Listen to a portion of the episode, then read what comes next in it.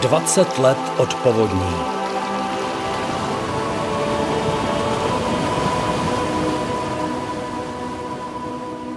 Devátého srpna roku 2002 deště na jihu Čech ustaly a voda začala konečně opadávat. Vltava dosáhla průtoku 1500 metrů krychlových za sekundu za vyhlášeného třetího stupně povodňové aktivity a začala klesat. Abychom si připomněli, jak rychle postupovala hladina vody a situace během dvou dnů 8. a 9. srpna 2002, můžeme na začátku dnešního ohlednutí využít záznam popisu od Evy Ostré z Bavorova. Začalo to už včera odpoledne kolem 4. hodiny.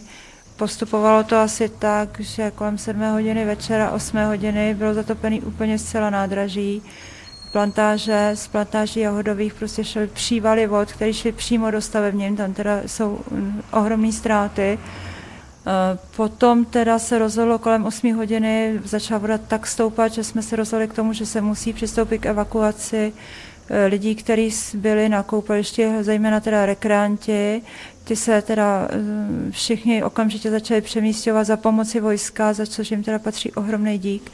Čekalo se, co řekne Hrázný, teda z Husince, eh, v půl čtvrtý ráno nám oznámil, že teda musí upouštět, že se teda zvýší průtok a kolem pátý, půl šestý to tady prostě vypuklo. Rozvodnily se nejenom potoky, vystoupila řeka z břehu a kolem řeky vlastně bylo metru vody. Podle toho, jak se voda rozlévala, stala se hlavním motivem evakuace.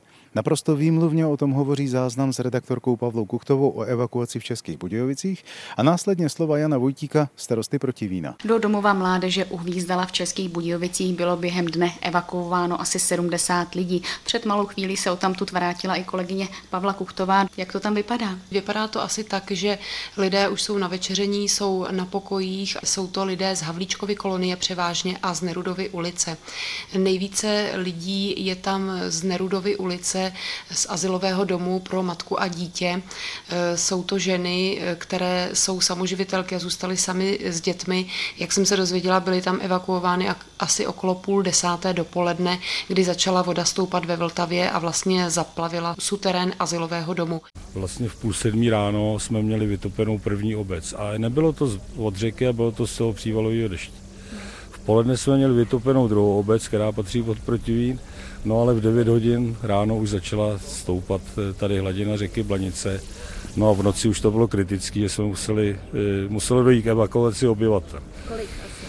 No tak 165 eh, občanů je v Milenovicích, ty se evakuovali celý, zůstali tam pouze tří.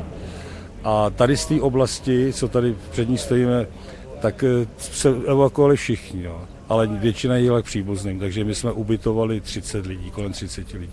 Povolali jsme vojáky, protože ono, my jsme potřebovali, aby tady taky někdo hlídal, protože ty domy jsou prázdné. Máme dvě služby, dva městské policajty, ty už jsou vlastně den ve službě. A jsou tady dva eh, od policie České republiky. No a těch domů je prázdných hrozně moc i na těch vesnicích. Celou noc se tady pitloval písek do pytlů a, a myslím si, že jsme tu, tu povodeň zvládli. No.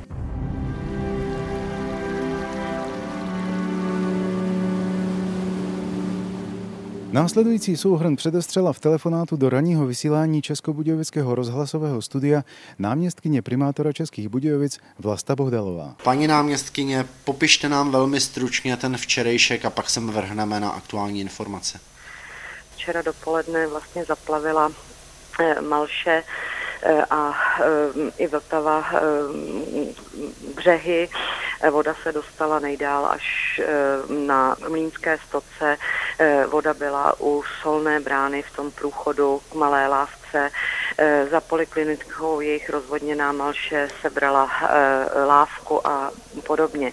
Byly připraveny k evakuaci dům, penzion Staroměstská, k tomu nakonec nedošlo, ale musela být ze sociálních zařízení evakuován asilový dům Fílie, který je zatopený vlastně až k prvnímu patru. Teď jsem se odsud vrátila, tam se ještě vůbec nedá nic dělat, protože tam stojí voda. Povodňová vlna postupovala dál od nejvyšších a nejjižnějších částí jihočeského kraje do vnitrozemí. Někde dokonce přicházela i z opačné strany, než by ji lidé čekali. Například v Putimi, kdy největší vzednutí vody měla na svědomí nikoli vzdejší blanice, ale Otava. Do té se Blanice vlévá až pod Putimí, ale v zedmutí Otavy zvedalo vodu proti proudu. A můžete v tuto chvíli být konkrétní a říci, jak vysoko je hladina Blanice nebo vůbec vody v Putimi, jestli je tedy stabilní nebo jestli naopak klesá, což by byl ten lepší případ, nebo stoupá? Je zvýšená a stoupá.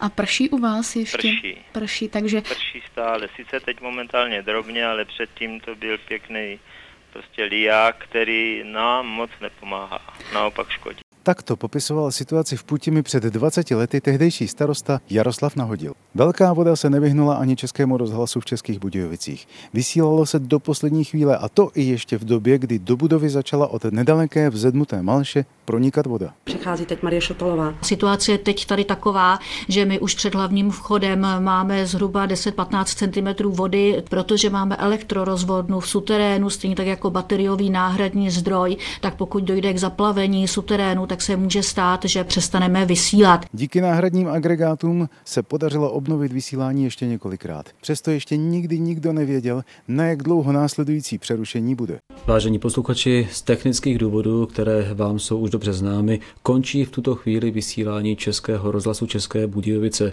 My se vám ozveme, jakmile nám to technické podmínky dovolí. S tím, jak začala voda opadávat, přicházela úleva. První vlna záplav skončila a začal velký úklid a sčítání škod. Tedy alespoň si to lidé mysleli, jenomže meteorologové v zápětí varovali před dalšími vytrvalými srážkami. Ty přišly v zápětí. Zdeněk Zajček, Český rozhlas, České Budějovice.